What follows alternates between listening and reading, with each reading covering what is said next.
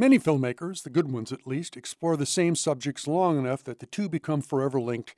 Think of Martin Scorsese and his mob stories, John Ford and his westerns, Spike Lee in New York. The same is true of themes. Take Paul Schrader. In his long career, both as a screenwriter and a director, Schrader has created a range of characters who have one thing in common obsession. Schrader wrote Scorsese's 1976 film Taxi Driver, which is a study of repressed rage and how a troubled character named Travis Bickle chooses to express it. Schrader's 1985 film Mishima, A Life in Four Chapters, is based on the life of Japanese author Yukio Mishima, who was consumed by right wing ideology. And his 2017 film First Reformed stars Ethan Hawke as the minister of a small church who is haunted by a barrage of emotions brought on by a loss of faith, feelings of helplessness, and repressed sexual desire. Now we have The Card Counter, another film written and directed by Schrader, whose protagonist, played by Oscar Isaac, is also obsessed. In his case, the focus of his fixation is a desire for redemption. For what, you may ask, only gradually does Schrader tell us. Isaac plays William Tell Tillich, a man who makes his living as a low stakes poker player. He travels around the country from casino to casino, winning just enough to avoid attracting attention. And when he does, because Tell is what Schrader's film indicates someone who improves his odds because of a talent for counting cards that he learned while in prison. Yes, Tell is a former inmate, having served eight and a half years for crimes that he ultimately ends up explaining.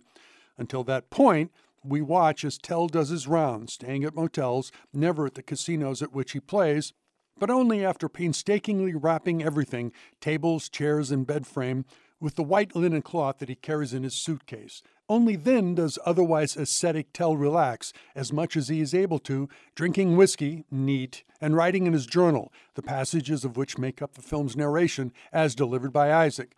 And then one day everything changes. After seeing a familiar face, Tell attends a talk given at a security industry convention by a Major John Gordo, played by Willem Dafoe.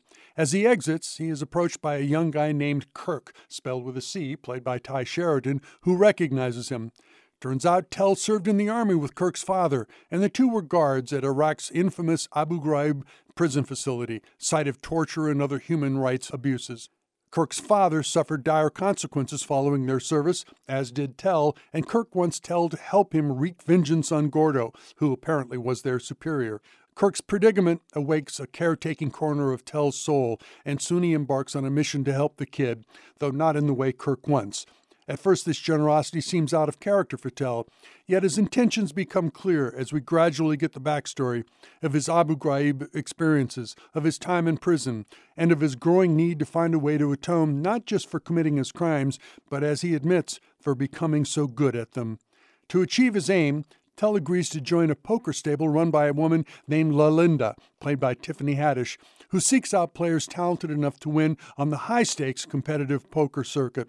And he agrees to play just long enough to pay off Kirk's debts, help the boy reconnect with his estranged mother, and maybe even induce him to give college another try.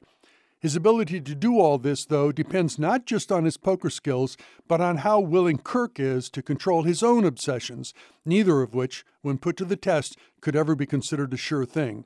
Then again, the only sure thing in this singularly powerful Paul Schrader film is obsession itself. For Spokane Public Radio, I'm Dan Webster.